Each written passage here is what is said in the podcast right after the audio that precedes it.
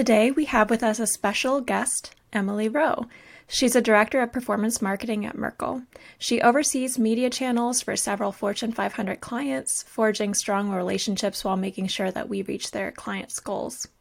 So she works across SEO, display, social, and search as a director across those accounts, with a focus especially on display and paid social.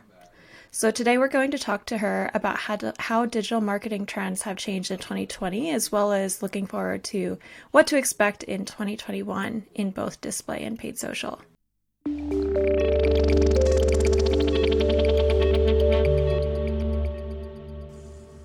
All right, welcome to our show. And the $1 million question, what is your number one prediction for what's going to happen in this next year, 2021? Predominantly in display and paid social land. Sure. I don't know what's going to happen next year. I think that is the $1 million question, Gaia. But I think it's important to maybe start with what happened in 2020 and some of the trends that we saw there. So 2020 was a major shift, or we saw a major shift in behavior from the pandemic. Individuals were browsing and shopping more online, as well as consuming a lot of their media and entertainment online.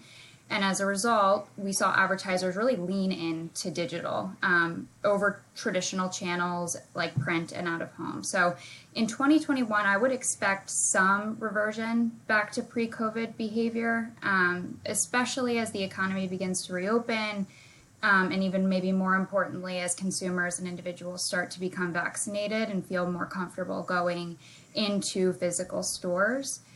However, I think during 2020, we did reshape the way that consumers can interact with brands. So I would not expect that to return back to pre-COVID levels ever, really permanently.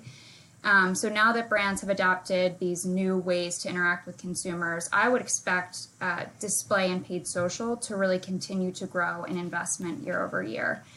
I would also see next year, I would expect to see brands really lean into new and innovative channels. So over the course of 2020, we saw a lot of media partners really reshape the way that consumers can interact online. And I would expect that for the brands that didn't test into some of those more innovative ways, that they begin to do so in 2021 after they've seen case studies of other brands that have sort of tested into new capabilities. So I think that starts with things like expanding into social commerce. We saw Facebook and Instagram in the beginning of the pandemic introduce shops, which was at that point primarily for small businesses, but has really expanded. And they've now come out with, as everybody has, I'm sure, seen, their commerce manager. So testing into new ways like that could apply to brands that don't even have a big paid social budget, that today is largely organic. So testing into channels like that, expanding TV, if they're doing linear TV buying today, into connected TV and OTT, where we did see a huge surge over the course of 2020 in cord cutters. And then we're already seeing a lot of this today, but really brands investing into augmented and virtual reality. There are third-party partners like Obsess, where you can take your physical brick and mortar store and actually browse through these third-party vendors, a physical brick-and-mortar store and purchase products online, which is really neat and innovative and is making brands that don't have that accelerated digital presence, it's sort of keeping them afloat during the pandemic. So I expect to see a lot more of that in 2021. And from the sell side, so thinking of partners like Google and Facebook, I would expect them to continue to roll out new and innovative ways for consumers to shop. So I think overall, my prediction is that we will see an increase in spend year over year on these channels, display and paid social, and then new products within the partners. So new ways to shop, browse, and discover. So do you see these being as more like enterprise level strategies, or I know you mentioned small businesses, like what sort of markets do you think these strategies in our target that you talked about, or like how are you thinking about that? I think both. Yeah. So I think this definitely applies to small businesses, but even for some of the brands that we service that are mid to larger scale clients, it's definitely applicable for them as well. And I think from an enterprise perspective or from a local perspective, I see the expansion into these shopping capabilities applicable to all ends of the spectrum. It's really just the scale that that advertiser has access to. So yes, definitely all ends of the spectrum. Cool. And another question I was thinking of is, it seems like the shopping capabilities are really specific to retail. Are there any trends that you're seeing for other verticals, essentially? Yeah, so that, as Gaia knows, is probably a result of that. That's where my day-to-day is focused. Likewise. I think the shopping is probably, that was the thing we had to solve for the most in 2020 from my perspective. I mean, especially if you think about essential products like toilet paper, that was definitely a hot commodity in the beginning of this spring. We had to find ways to get those products to consumers. So I think that's probably where we saw the fastest growth. Whereas if you think of like banking and financial services, or even like media and entertainment and travel, a lot of that was already done in an e-commerce capacity, and that growth from a digital perspective, I feel like there were fewer ways to innovate in those categories. However, I think retail could be the catalyst to kind of shift the way that we do and like interact from a banking perspective in the future. Right. I don't have as much experience on those other verticals, but I do expect that as we learn like how consumers are adapting through these different ways to transact online, it will get rolled out across other verticals. Yeah, and I mean, across the Google SERP, I know we've seen retail kind of lead the way in like the more visual SERP, but then also seen that carry over into like travel and banking and those sorts of things as well. Cool.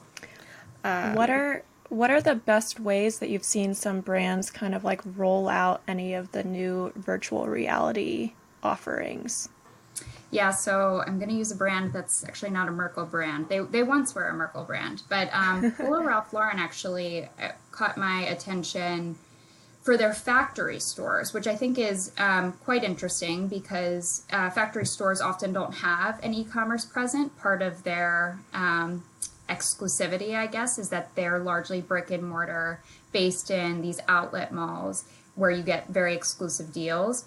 They rolled out this virtual shopping online where you can click in the Facebook ad unit and be directed to a landing page that is a virtual storefront. I think it's their Woodbury Commons location where you can actually browse around the store, sort of similar to how you, I don't know if you guys are in the market for a rental property or for something to purchase, but if you're on Zillow, oftentimes you can kind of browse a physical home through clicking through the dots, or similarly, if you're looking for a rental property, you can now do that in the Woodbury Commons location. So you can click on the dots and go all throughout the store and then, you know, sort of zoom in, click a t-shirt that you're interested in, it has the price, and then it redirects you to call the store. I think sort of as a way to make sure that they're continuing to get traffic to those locations, even if they have to ship from that location, but to make sure that it's not completely idle and that they don't see a huge revenue loss. So I think that was one of the more innovative that I've seen over the last several weeks, actually. And I think Sephora tends to be one of the more innovative in the virtual and augmented reality. They continue to do that, but I wouldn't say it's as novel just because they've been doing that for what feels like years, and I think they were really a leader in the space. This, for Ralph Lauren, was a pretty big step for that innovation arm. Yeah, I think I had similarly seen maybe World Market had rolled out a virtual store for the holiday. It was a little difficult to navigate when you're actually going through, especially when items are really small on shelves. Right. So I think there's definitely a lot of improvement to be made on some of the products. But I think Google also roll out like a virtual lipstick color try on, which was pretty cool. Yes. And I think AOL actually, or Verizon Media actually came out with a similar augmented reality feature within their ad units, which is incredibly, I think that's the thing we haven't seen as much that I would expect to see next year is the ad unit actually allowing the virtual reality or the augmented reality. We see it a lot post-click, the ad unit, but I think now that we're getting more data and we have more information on how to like what the best user experience is on the site, that will then be sort of transported over into the ad units themselves. But yeah, I think Google and Verizon are both also leaders in that space. Cool. Really interesting things coming up, especially for paid social and display. What's your overall predictions for 2020 from just a digital marketing perspective? Yes, not dissimilar from what Matt was saying previously. I think privacy, we've started to get a taste of the future into privacy. And for 2020 alone, we've spent a lot of time in discussions around CCPA and what advertisers need to do to be in compliance with CCPA, sort of triggered by the... What does CCPA stand for? California Consumer Protection Act.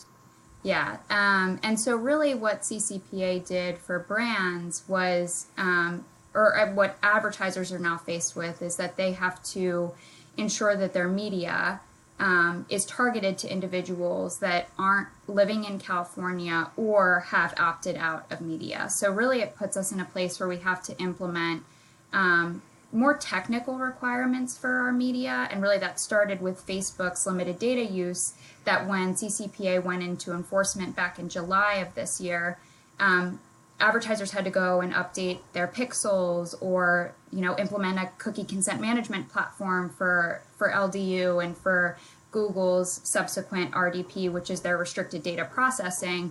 We had a lot that we had to deal with from just a privacy standpoint. But I think in 2020, while it felt like there was a lot of conversation around data privacy, it was really only the beginning.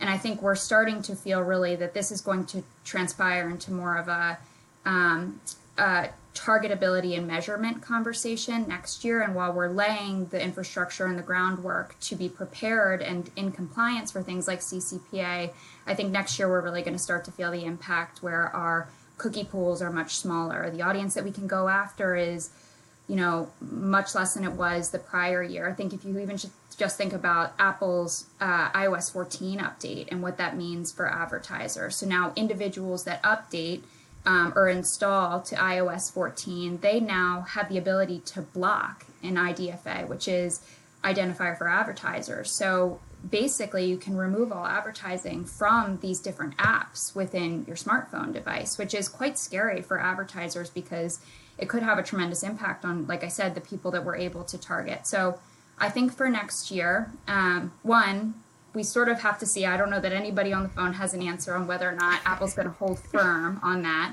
There's a lot of controversy around it, as I'm sure you both have read.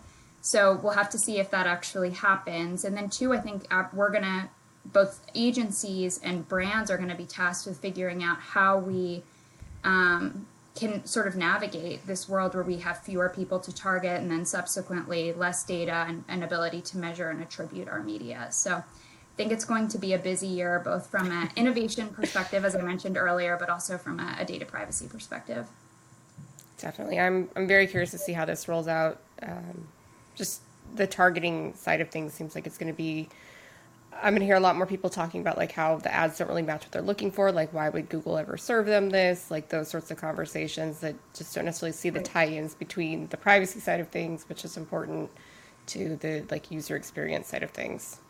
I think the most interesting thing is going to be, at least to start, will be to see how many people sort of opt out immediately. So how many people find the ads relevant and would prefer, I can speak for myself, probably because I work in advertising, but I will absolutely not block IDFA because I find the ads relevant to my behavior. And also I work in advertising, so I feel like it would be a little bit hypocritical for me to do that.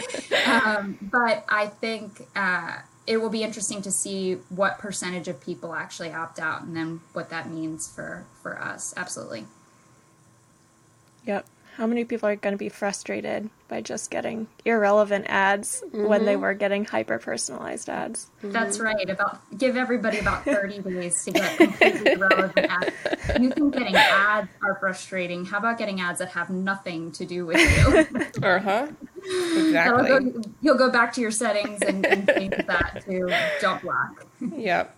Do you have any other predictions for 2021 that you're thinking about? Not from a marketing perspective, not that I can think of. I think there are still so many unknowns that it's hard to predict. I think we feel like we've reached some point of normalcy. I think because we've been in this new world for so long, but I think that's also about to change, that it's hard to, this is a very hard year to predict. So I think those are the ones where we've put some work into setting ourselves up for 2021 that I feel confident in. I'm sure I have other predictions, but none that I feel that confident in. Matt did throw in a couple of bold predictions. So if there's some that you're like on the fence about, we won't hold you to them, but if you want to share some of them, we also would be intrigued about those as well. I think I would concur with Matt's, I don't know if somebody from Apple is going to come chase me down, but with Matt's prediction on Apple coming out with a search, I think they're preparing themselves to come out with a search engine. So while search is certainly not my world, and Matt has many more data points to point to on that, it would make a ton of sense. They're setting themselves up for success. I'd be interested to see what that does for Google and Bing, but no predictions on that one. No predictions. I know from an SEO perspective, I'm particularly interested in the search side of it. I think they spent quite a bit of time this year updating their Maps program to be able to better compete with Google. So to see them actually start moving into a search engine could be really interesting, especially with how many iPhone users are out there. So intrigued. I completely agree.